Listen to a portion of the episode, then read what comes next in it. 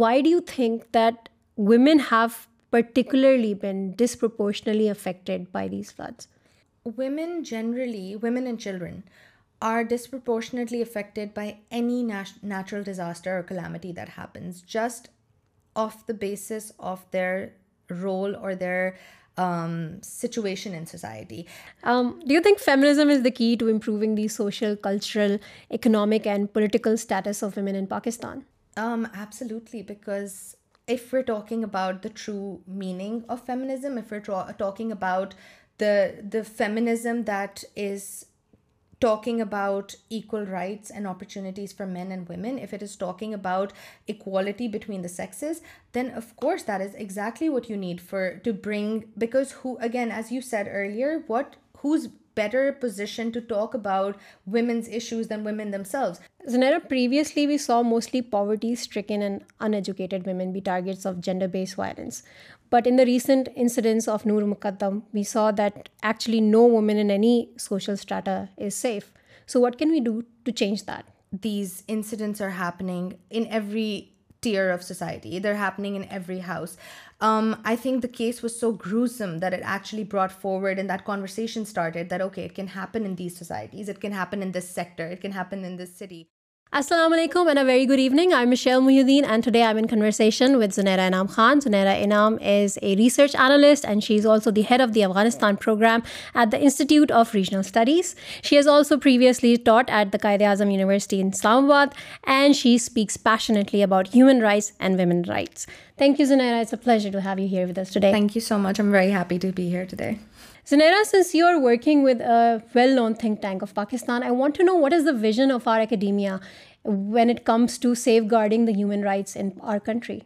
Um, it's really interesting that you asked that, because beforehand, I think we had um, a very strict, rigid um, idea about traditional security, and that's what all academia and our government was focusing on. But then you saw the national security policy come out right now, I think last year.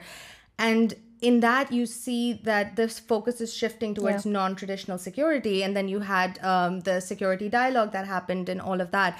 And because what we're coming to realize now is that without um, human security, without providing people that holistic um, security, you cannot have traditional security, because people will not feel safe if they don't have a safe environment, if their health is not looked after, if their rights aren't given to them, if they don't have economic security, um, climate change, all of this, it all factors into how safe your society is. I'm going to take this opportunity to also talk about minority rights. It's a subject that I feel quite strongly about, and in our country, it's no secret that the minorities have traditionally been marginalized in Pakistan. So how do you feel that what can we do to ensure that their rights are safeguarded and they are treated as equal Pakistani citizens in Pakistan? So, um, I think sometimes people overlook the fact that the rights exist in the Constitution. You have uh, representation, you have uh, freedom of um, religious practice, you have all of these freedoms that are granted to our minorities, but over time they have been overlooked, or because of multiple reasons, multiple um, advantages, whether it was political, whether it was other, people have overlooked minority rights or used it for uh, different platforms, abused them for different platforms. And that's why you see that, when it comes to um, uh, minority, especially minority women, you will only see that there are like 2 or 3% of them which would probably be in um, academia or professors or doctors, and 80% of the sanitation workers in Pakistan are Christians, which is a really sad reality. So I think that one of the most important things that needs to be done is that you need to make sure that the constitutional rights that have been granted to these minorities are being provided to them. And if they're not being provided, I think it is and it is our duty and our responsibility to talk about it. Why aren't we granting our minorities the rights that our constitution gives them? So that's something that I think that it really is also an individual responsibility to like hold your government accountable, hold your provincial uh, governments accountable, that why are we not providing these rights to minorities? Because everyone deserves to live their lives in a certain comfortable, safe environment. Okay, in my survey, and I've visited quite a lot of areas where minorities are living in concentration, and I've really noticed something that basic necessities are still to this day, whether it's electricity or gas, in a lot of those areas, eh, they're still not present. Like they're not given that, like government hasn't really worked on that. And it's unfortunate, but I think it's sort of like a ghettoization which has happened, you know, and you see that in Islamabad as well, right? You have um, Saltwater, French Colony. These are all, um, you know, most of our domestic help comes from these areas, and these are uh, massive لوگ areas where majority are Christians right and it's really disturbing when you go in you visit them or if you go and just just look around the the sanitation the health conditions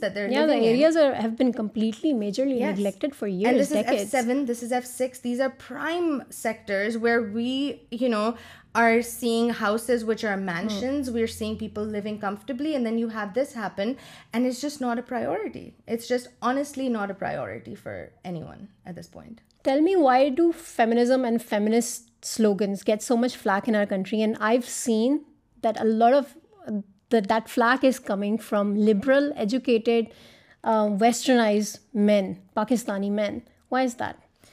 Um, so Okay, it's a bit controversial because every time the name Aurat March uh, comes up, every time these slogans come up, there's such a polarization that you see where people don't even want to listen to what the topic is. And I think mainly, it's misrepresentation. I think it's a lot of propaganda. Um, I think it's um, manipulation or um, of the slogans themselves. And I feel that a lot of what is being talked about is basic human rights. However, what we hear in the media, whether it's social media, whether it's even a lot of mainstream media, you kind of think that what they're trying to do, which you hear a lot of from these liberal men, is that, oh, they want to, wear certain types of clothes, or they want to, uh, go do certain types of things in society which will not be acceptable, or which are, will spread obscenity or vulgarity or whatever. But what actually it comes down to is that when you hear these slogans as well, you know, even the concept behind these slogans themselves is not hmm. really how obscene you've made them to be. So, you know, one of the most controversial ones that you have is Mera Jism Meri Marzi. Yeah. And, you know, what really, I don't know if it's just the word jism that, you know, really makes people like step back and say, oh, this is vulgar. But what it's actually saying is that I should have the same bodily health autonomy that a man has to make decisions about themselves. You know, a woman should be able to make decisions about her own body. A woman should be able to, um, you know, make decisions about whether to have kids, whether not to have kids, whether to, you know, get a treatment for something. But in our country, and it's just misconstrued. It's misconstrued, and it's also, it's a system, right? If you want to go to the doctor, you know, you have to tell your father, you have to tell your husband, you know, I need to go to the doctor, can you take me? You know, someone has to go with you, and not for everyone. But you see that especially in certain social uh, backgrounds, you see that there's not that freedom of movement that we see um, hmm. in other places. So I think that it's misrepresented. And I think that that narrative has become so strong that this hmm. is about vulgarity and obscenity. That's a lot of the marginalized women and a lot of what the actual purpose of this was, hmm. which was basically getting basic human rights for women. I think that's really been overlooked. I think Bharat March is quite progressive, and it's I find it very inspiring. Uh, and the fact that so many women in large numbers are participating in it, and I think we should continue to have such marches. And I think it should be supported, because the thing is, you wouldn't be seeing those numbers out on the streets if these weren't actual problems. Hmm. You know, I mean, around the world we are seeing a lot of women-centric movements taking place, whether it's Me Too or, Women's March. Because patriarchy is a universal problem. Yeah. That's the issue. So, but um, in Pakistan, it's often said that um, the women leading these marches come from very privileged backgrounds and they have no idea what real women's issues are. Do you think that is correct? Or is that just something that people say to kind of discredit this movement altogether? I have, um, uh, I think, two opinions on that. First of all, yes, a lot of them are from privileged backgrounds because they're the ones who can come out. They're the ones who can organize it. They have the, um, they can speak about these things, and their families will let them. Um, but that does not in any way mean that these women don't understand feminist issues or women issues, right? Because this is where intersectional feminism comes in, because you can have women from different ethnicities and backgrounds and socio-religious ethnic backgrounds, but they will all, everyone feels the issues in a different way, but we're all understanding women's issues. So it's not like maybe someone living in interior Sindh might be facing a different problem and I might be facing a different problem, but the problems exist because you are a woman. Yeah. You are not getting the freedom to choose, the freedom to make your own choices, to get an education, to marry who you like, hmm. to be able to get medical treatments without getting consent, to have financial independence. So the issues are going to be the same all over, hmm. but they impact people differently. Hmm. And I don't think that if you are a privileged woman, and you are talking about marginalized women as well, and unless you're ignoring them and you're just talking about your right to wear whatever you want, and it's not, I mean, who better can advocate for women than women themselves? Exactly. And it doesn't matter whether, like, you know, those issues, which is basically your right to live, education, you know, work, um, those issues should always be paramount. But that doesn't mean that a woman shouldn't be able to talk about whatever issues she's facing just because she comes from a socioeconomic background, which we find privileged. Zunaira, previously we saw mostly poverty-stricken and uneducated women be targets of gender-based violence. But in the recent incidents of Noor Muqaddam, we saw that actually no woman in any social strata is safe. So what can we do to change that? First of all, I think it's really important to realize, and I think everyone, and what the Noor Muqaddam case actually did was bring forward that these incidents are happening in every tier of society. They're happening in every house. Um, I think the case was so gruesome that it actually brought forward, and that conversation started that, okay, it can happen in these societies, it can happen in this sector, it can happen in this city. But I think it really drove home the fact that it happens everywhere. I think there are like statistics that 1 in 3 um, women will be domestically abused um, at some point in their lives in Pakistan. And that is a scary um, uh, number, right? Yeah. And honestly, if you notice that when you talk to people around you, talk to women around you, you will notice how prevalent it is. And I think that what the most important thing for us to do is, first of all, understand what is domestic violence and domestic lot of cases you see women say oh you know he does this لیکن مارتا نہیں ہے مارتا ہے لیکن تھوڑا مارتا ہے you know you see a of this just normalize okay at least hit you at least have marks on you at least has not doing what that person's husband did to her but we need to understand where domestic violence and domestic abuse starts. And we need to have advocacy for that. We need to tell women that if this is happening to you, this is domestic abuse. You need to be raising the red flag. Mm. You need to be getting help. You need to be talking to people, or you need to be getting away from situations. We need to be telling them that if these are the signs you're seeing in your partner, it will escalate. Because you know if he is hitting you today بچہ کرنے سے it's not going to get better if he is if he's screaming at you today and he's smashing things, there are chances that that might lead to hmm. him being aggressive or violent with you. So there needs to be, first of all, awareness. There needs to be advocacy where you tell people that this is what domestic violence is, and if this happens, you need to get help. And then tell them where to get help. Where should they go if they feel that they're threatened by their partner, they feel that their partner might hit them or has hit them. You know, if they're worried for the safety of their children, who do they call? Which helpline should they call? Which person should they reach out to? So I think telling people those resources is really, really important. We see a lot of victimization of women in the country. What do you think is the driving force behind this male chauvinism in the country? You know, you see it all over the world, actually. And I think that that's something that's really interesting, because the culture of patriarchy exists in every society, every country, and you're going to see it manifest in different ways. And I think that specifically when it comes to Pakistan, it's such traditional power structures, which we hmm. have then confused them with culture and religion. We're like, oh, this is how it should be. This is how things have always been. It doesn't mean that if that's how it has always been, that that's how it needs to be. We need to be able to understand that some certain power structures need to be dismantled. And, um, oh, a woman has never been the head of that uh, uh, institute. A woman has never held this post, but that why should they not be able to do it? Why are we putting a limit on how far women can go? And especially coming from a country where we had one of the first Muslim prime ministers. And coming so far down that list now, where, you know, the gender, um, I think the gender gap index, we are 145 out of 146. And it's really unfortunate, because it's not just these things, okay, we've put a quota here or we've put a woman there. It has to be, you need to be giving women the equal opportunities for education, employment, hmm. uh, promotions. That all needs to be uh, done as well.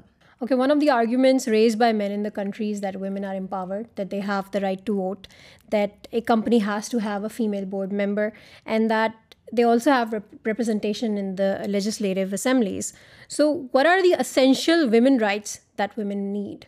I won't disagree that these rights do exist, um, but having a right written down in a constitution or written down in a book somewhere or in a guidebook somewhere does not mean that we're actually enjoying those rights or those are being implemented. Those are two different things. It's very different, right? So we are being told that, oh, you know, you can be the CEO of that company, but how many female CEOs actually are in Pakistan? And you're telling me that we don't have qualified women in this country. We don't have uh, women who could be the CEO of a bank. How many are? Um, so it really, it really is so disappointing to me when we're told that you have all of these rights, but then again, those rights are also being enjoyed by women from certain backgrounds or certain educational levels. Um, how many rural women have the right to say, I'm going to go to university in Karachi? And are being told ہاں ٹھیک ہے بیٹا جاؤ you know so those rights exist yes but who is going to implement them we have to implement them so if we are talking about that we want our rights we are not seeing you have an given them to us they have been granted by the constitution of the country and you know even if you want to get into religious debate they've been granted to us by God we have been given rights But the patriarchal structures don't allow us to enjoy the rights in the way that we want to, or are not letting every woman have the same rights as most men have. This uh, negative connotation with the word feminism, it has even kind of made women wary of associating themselves with the term feminism. You like they're not comfortable saying I'm a feminist. Yes, because then you get put into that obscene, characterless category of women who want to do or men bashing, men hating. Oh, they just want to wear certain clothes. They just want to do this. They just want to a party. They want to do this, but it's actually not that. I think what we keep forgetting is that at its core, feminism just talks about equal opportunity and equal rights for both sexes.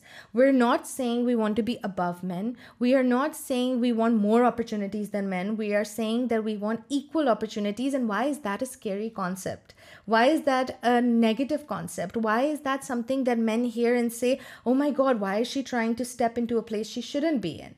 You know, why? And it's so funny to me, because if this was the same thing, just, you know, like you see this in with the hijab ban, you know, a lot of Pakistani men have so much to say about, you know, women protesting it. But it's even tomorrow, if Pakistani government decides that we want every man to have a beard, would you be okay with it? Like, would every man willingly keep a beard, or will there be some backlash or some protest where people be like, we want to wear, like, maybe we don't want a beard. Maybe we want to be clean shaved. Maybe we don't want uh, an enforced mandate of a Namazi topi. Hmm. You know, so it's the same as that. I mean, I'm not, again, it's not about whether the hijab is right or wrong. You know, that's a religious argument. Yeah. It's about even if a woman wants to wear a hijab, she should have the right to do it. Even if she doesn't want to wear a hijab, she either should have way the right should be to respected. It should be respected. We're not saying that, you know, take off someone's hijab. I'm like, absolutely not. I think that it is you know my like in my family my mother wears a حجاب my sister covers up you know my we've never told them کہ نہیں آپ اتارو اور آپ پہنو you know so these are the same rights that everyone across the board wants we want be able to not wear a حجاب or wear a حجاب but not have the government tell you to do it so the the protest is against that the protest is not against you know and that I think is carry to a lot of you know to the structures of patriarchy. I think it's scary that women want that autonomy. Women and children have suffered so much in Afghanistan, and the current Taliban government is not letting young girls go to school or women to work. What will be the impact of this rigidness adopted by the Taliban? I think for these policies is going to be huge. It is an immense, immense loss for a country when an entire like subset of your population is being prevented from going to school and the thing is they are lot of people of arguments there are gone that they haven't university education they he stop primary education they they still allowing certain jobs to be done by women but the unfortunate aspect is that there جو آپ کا پورا middle school کا section ہے there is no schooling happening there In the next 3 years, women, the last graduates from universities are going to graduate, and there will be no one to take their place, because you can't jump from primary to university, right? And I think that's something that people really overlook, that after the next 3 years, you will have no more university graduates um, in Afghanistan, women university graduates. And it's a scary thought, because what happens with that is not just that oh, you're depriving women of an education. It also impacts every aspect of your society, because after a certain point in the future, you're not going to have women doctors. You're not going to have women engineers. You're not going to have women lawyers. And you know what the problem with that is? That when a rural woman needs to go to a doctor and her husband says, you cannot go to a male doctor, who does she go to if there are no female doctors in the country, right? Um, it really does filter down through every social uh, segment. And it is going to damage not just the economy, hmm. it's going to damage the structure of the society. And just economically, I think the first estimates that were made about women being prevented from working or women being prevented from an education was that 5% of Afghanistan's GDP is being lost just by that policy alone. That's about $1 billion. $1 billion. Um, and it's just an immense loss to your economy, to your country, to your society. It's going to have ramifications for the future, which I don't think people are realizing right now. Do you see any end to the hardships that the women in Afghanistan are facing? Um, under the current policies, uh, no. I think that, we do see, uh, the Taliban, it has been argued before, are not as hardline as they were when they came to power in the 90s. And you do see certain flexibility in their statements or what their spokesperson say, but I do think that they're hardliners still within the ranks of the Taliban. And I think that one of the most important things that needs to be done by the international community, every time you are having any sort of an interaction, a transaction, a business transaction with Afghanistan, this needs to be topmost in your agenda. Open the schools, open the hmm. schools, open the schools. Like, it needs to be constantly on the top of your agenda, because otherwise you're doing a great, great disservice to the country. Things also don't seem to be really good for women in India who belong to a certain caste. Why do you think the world is turning a blind eye to the atrocities in India? The unpopular answer to that is just that they're huge economically. They are a force to be reckoned with. And I think that we are a bit like that ostrich with the head in the sand. We don't want to accept how massive um, India has become as an economy. I think they're the fifth largest now, uh, the fifth largest economy in the world.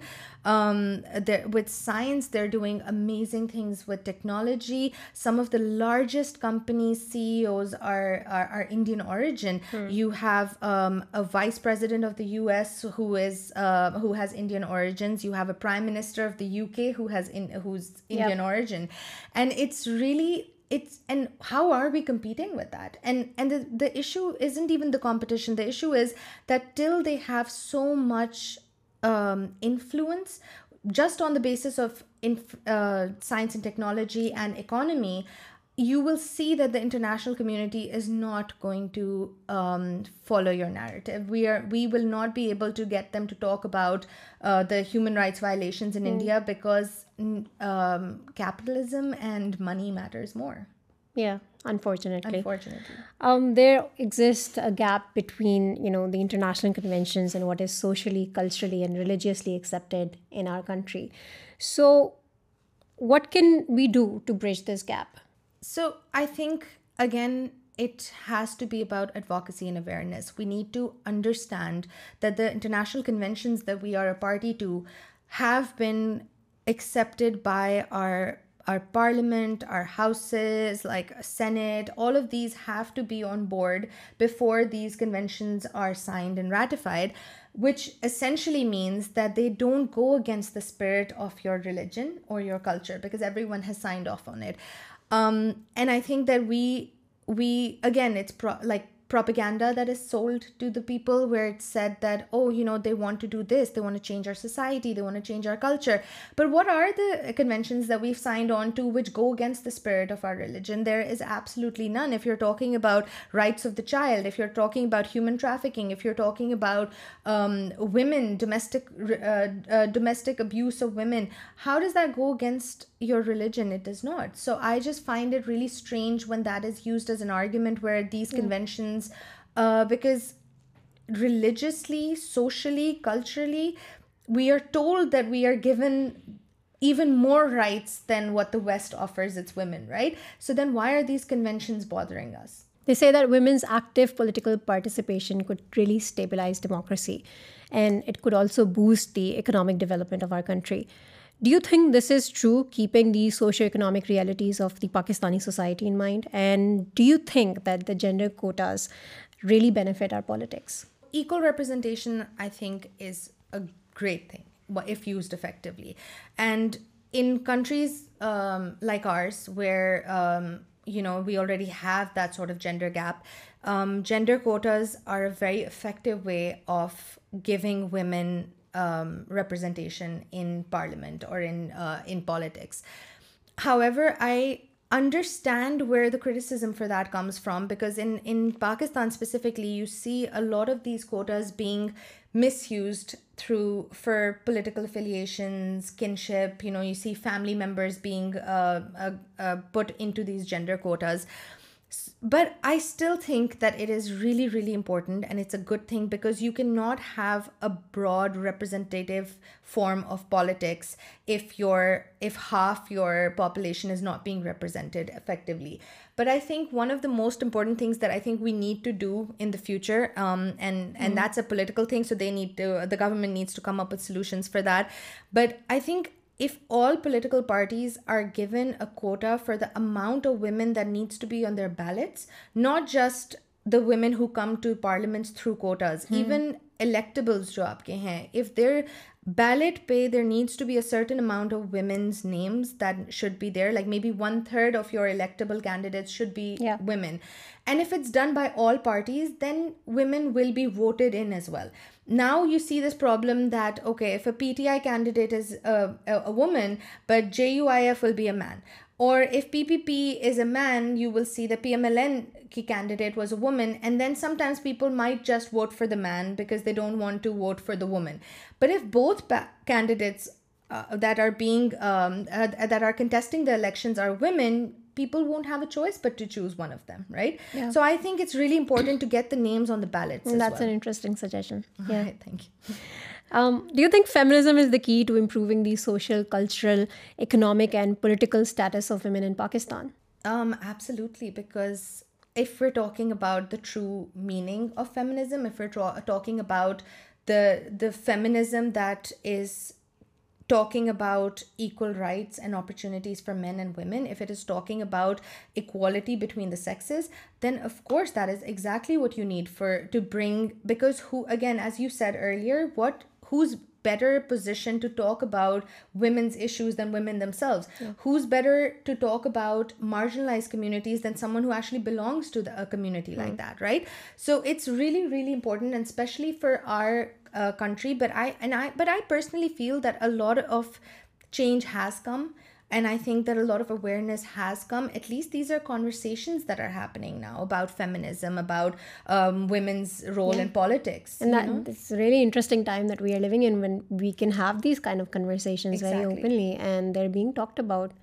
Yeah, so I just find that very fascinating. And even men are taking an active role in these discussions and are advocating for women and women's rights. So what are the reasons, I'm curious to know, what are the reasons that are responsible for Pakistan being ranked as the second worst country in the world when it comes to gender inequality?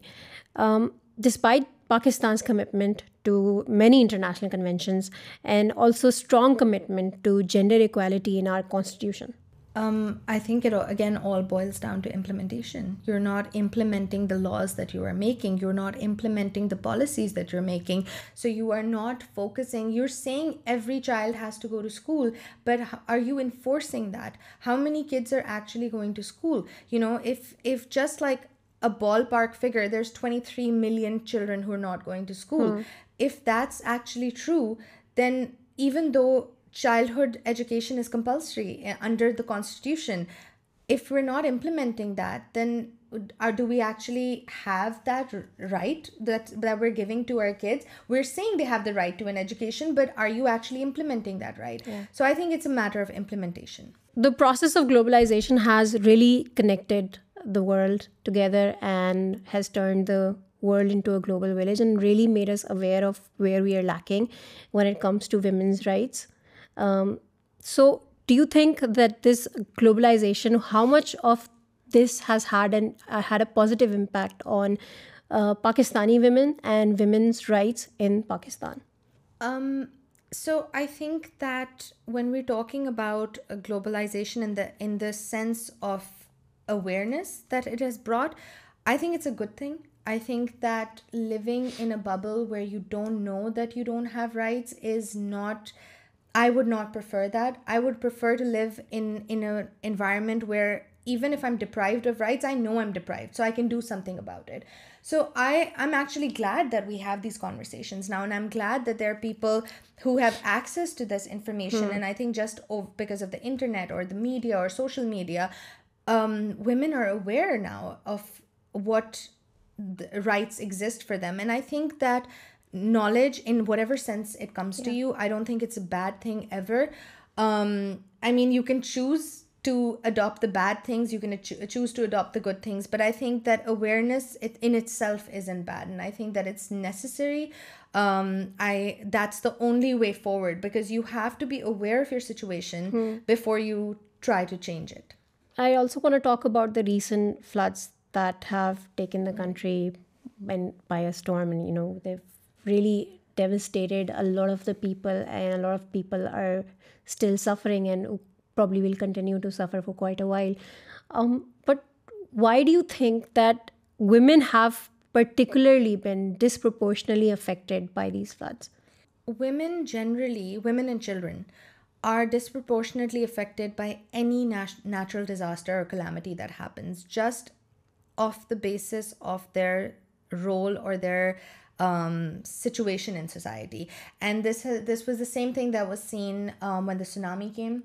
This was the same thing that we saw when uh, the earthquake came, that women and children are exponentially more affected. Um, I think 4 they're 14 times more likely that women and children will die in a natural disaster than men will. Yeah, they're more um, vulnerable. And yeah, they're more vulnerable. And it's because of a multitude of reasons. Firstly, I think in our country, it has a lot to do uh, with that concept of Char Diwari and honor, where a lot of people didn't want their women to leave the mm. house and just go and start living in a field somewhere.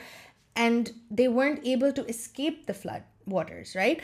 Um, there's a lot of uh, situations where um, they'll get more diseases, or they'll die of um, bad sanitation, because it's possible that medical help is far away and they can't travel those distances alone. They need a man to take them, or even if the man can't take them, they don't have transport, they're not able to do it. Um, so you see this a lot. And then, when medical help is not available, so you see that with a lot of women. I think there were like 500,000 or 600,000 women who were uh, pregnant, uh, who were flood affected. Yeah. What kind of care will be given to them when they're having um, a child? What kind of post um, um, birth care will be given to them. And that all impacts how they survive or how they're affected. So um, a lot of times you'll see that with joblessness, homelessness, when people feel frustrated in their society, uh, in their situation, they will take it out on women. And that's why during the COVID-19 lockdowns, uh, the domestic violence surged and you will see that with flood um, and natural disasters as well, that domestic violence, domestic abuse will surge because that frustration will be taken out in the house. And that's not just with women. It will also be seen with children. Um, do you have any suggestions for how as um, our government or policy makers should probably maybe have different bodies uh, set up in place uh, uh, when it comes to disaster management, to highlight women's needs and women issues when any disaster strikes our country, especially in rural areas. And because basically people privately and women privately are going out and helping women, and they're the ones who are actually aware of very women-centric issues, like you mentioned, like women who are pregnant or otherwise? Um, I think I agree with you that that is important and that should be a priority. Um, I think not just our government I think it's also just generally it's a mindset in people but these are minor issues no پہلے لوگوں کو کھانا مل جائے let them survive let save people then we'll talk about pregnant mothers or you know feeding mothers or people who might be having no sanitation issues or whatever but these are major major issues for women because I think and this was also something maybe so with the whole period of justice movement that start it happening, hmm. um, because you know they're not really understanding that when you're a flood affectee, you don't have a house, you don't have access to clean bathrooms, you don't have access to any sort of thing that you can use. And women just generally also need more privacy when it comes to these things. Absolutely, you need privacy and you need hygiene and sanitation. You cannot not you can, but most women do not want to go into a field and just, you know, have like uh, use the bathroom as most men can. So there's a certain level, and not just because, oh, it's a privacy issue, it's also a security issue. It's a security risk for a woman to just be that vulnerable in a field somewhere, right? So these are things that I think people don't really value. Uh, providing flood affectees dignity, providing them security, privacy, health, uh, safety. Yeah. These are all important issues, and I think that we don't give them the same importance as we do that, oh, first it's more important to give them food. It is important to give them food, but it is also important and to make sure that they have resources and have that access to sanitary healthcare and hygiene and clean environments. Uh, that's also as important. So Naira, in the end, I want to know if there's just one thing that you could do for women in Pakistan, what would that be? I think the most important thing to me, which I think we keep coming back to, is education. Education is so vital, not just for women, also for men, because I think we have a really low literacy rate. But in a country like ours, literacy rate is also, it's judged on a very low standard. Mm. And I think that what's really important is that, you know, you have put it in your constitution that children need to go to school. But out of those 23 million uh, uh, kids that are not in school, you know, just in Sindh, I think 58% of women, 58% uh, of girls are not in school. In Balochistan, 78% of girls are not in school. And that again similar to how spoke about Afghanistan these are trickle down effects right you are depriving that generation from an education they will not have educational independence no their rights not aware of what they can they can do they don't have access to high paying job they will not have access to money of their own and then it's not just that it impacts their freedom, it impacts how your next generation is raised, because these same women are mainly, and let's be honest, mostly it's a woman's job to raise a kid. Yeah.